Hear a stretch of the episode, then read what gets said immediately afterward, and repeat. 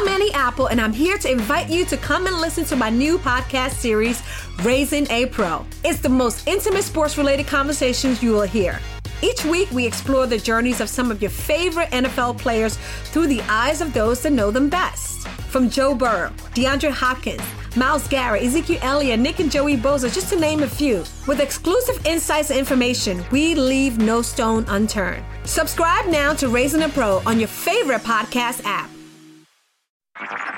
HT Smartcast. You are listening to a Live Mint production brought to you by HT Smartcast. A few months back, AT1 bondholders of Yes Bank saw their entire savings wiped out. They went to court against Yes Bank and the Reserve Bank of India, the regulator. But they were in for a shock when the regulator pushed back at them, saying, higher return does come with higher risk, not the RBI's fault. This is a double shock for the savers and investors because COVID has reduced incomes and now their savings pot is also gone. So, is the RBI right or wrong? This is a special series of Money with Monica in which I'm decoding policy, events, and trends as they happen around the corona crisis.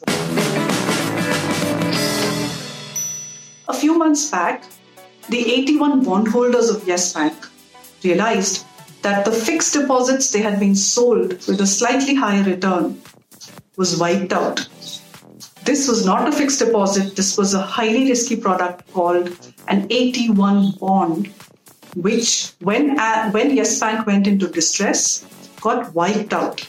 Some of the bondholders, both corporate and individual, went to court against Yes Bank, and also some of them went to court against the regulator, the Reserve Bank of India, saying that there has been this has, this has not been right. The both the bank and RBI were at fault. The RBI pushed back very hard and said that when times were good and you enjoyed the higher return, you had no complaint. And now, when the risk has come home, you are coming crying to us. It is there in the contract that if the bank goes into distress, these bonds get wiped out. So, you know, read the contract, you have the ability to do that. So, is the RBI right or wrong? I mean, we had thought that RBI is a protector of investors, it should look after investor interest. And here the RBI is saying, well, you know, your money, your risk, look after it. According to me, I think RBI is both right and wrong, and we need to unpack this a little bit. RBI is right when it tells the ultra high net worth investors and the corporate investors that you have the wherewithal to look at the contracts to make a considered decision. And when you have gone after the higher return being offered by these bonds, you knew what you were getting into. You should have read the contract. And now that the risk has come home, please don't make it a market failure or a mis-selling problem because it is not. You are completely responsible. So far, so good. But RBI has not addressed the question of individuals, of retail investors, of a retired school teacher, 65 years old, who trusted his bank manager and was sold these as a fixed deposit with a slightly higher return. This is a pure mis-selling problem. And we know that banks, bank officers are have been mis-selling third-party financial products for years. And the AT1 bond issue was just another example of that. RBI needs to differentiate between individuals and high net worth and corporates when it looks at consumer protection. For an average household, I think RBI must understand that they don't have a battery of lawyers, they don't have a high degree in math, finance, legalese to look through all the documents which a person is supposed to sign and read before they take a financial product. Most retail investors are trusting still their bank managers and going into these products believing what they said. RBI clearly needs to think about road rules for retail investors differently as compared to road rules for institutions. RBI needs to do two things for better consumer protection on the ground for retail investors.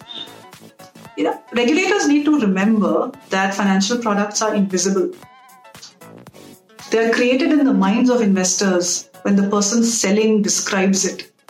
So it's in the description that the product is created, and the person describing will talk up the selling points and talk down the risk points or the cost points. That is the role of regulators that they ensure that the person describing the product gives a fair evaluation of the product. This has been the greatest failure of RBI to understand the simple point that disclosures need not come in 20 pages in legalese, talking about, as in the case of uh, Yes Bank AT1 bonds, in some corner, these bonds could be extinguished. Who understands the word extinguished? So clearly, there is need for more commonsensical, practical disclosure sets on the ground so that people buying these products are alerted to what they are buying. So two things. One is can we not color code these products when you're when you're being sold a product through a banking channel? Why is it that that document cannot have this product is red coded or green coded or orange coded? An AT1 bond is clearly a red coded product because there is no certainty of uh, interest payments and your principal is at risk. A bank deposit, on the other hand, in a scheduled commercial bank is a green coded product because there's a very high degree of certainty of return of principal and your interest payments. So think about color coding. Second, why can we not have a food label kind of disclosure set?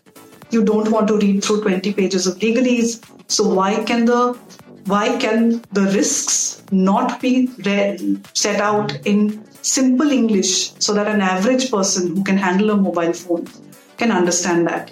What prevents the RBI from putting in place rules which say, for in a product like an AT1 bond, there's a line in on on one page there are four or five things which investors need to know and one of them is your entire money is at risk if the bank goes into distress how difficult is that to do on the ground for the investors till this happens till the regulator wakes up and understands that its responsibility is not just preventing banks from going bust and protecting depositors. But responsibility of the RBI is also to protect investors through the banking channel from preventing them from being missold toxic products, unsuitable products. And RBI has been a colossal failure on this. For you investors, what you need to do is understand that the person on, on behind the counter in the bank does not have your interest at heart is trying to maximize his uh, target, is trying to earn that extra bonus commission, which he's being forced to do through the management who has set out these incentive schemes. So it's easy for us to blame the person behind the counter, but I think we should really look at the management, the board of directors, the bank chairman, the CEOs who sign off on these incentives and put them in place. But on the ground, the truth is that your money is at risk so if they're selling you something other than a fixed deposit, then ask them to write down what they have said. Write down what you understand of the product and get the person behind the counter to sign, put the stamp of the bank to say that this is what I have understood, this is the product. You should do that because it is a difficult time and you don't want your money at this stage to really get frittered away because somebody is making his quarterly bonus that's all I have today for you. Do tune in again and keep writing into me at moneywithmonica at livemint.com. Till the next time, stay healthy and stay wealthy.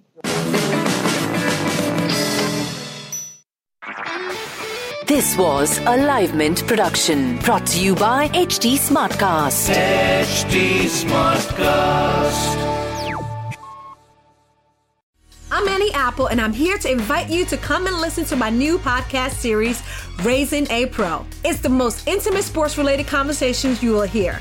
Each week, we explore the journeys of some of your favorite NFL players through the eyes of those that know them best. From Joe Burrow, DeAndre Hopkins, Myles Garrett, Ezekiel Elliott, Nick and Joey Bosa, just to name a few. With exclusive insights and information, we leave no stone unturned. Subscribe now to Raising a Pro on your favorite podcast app.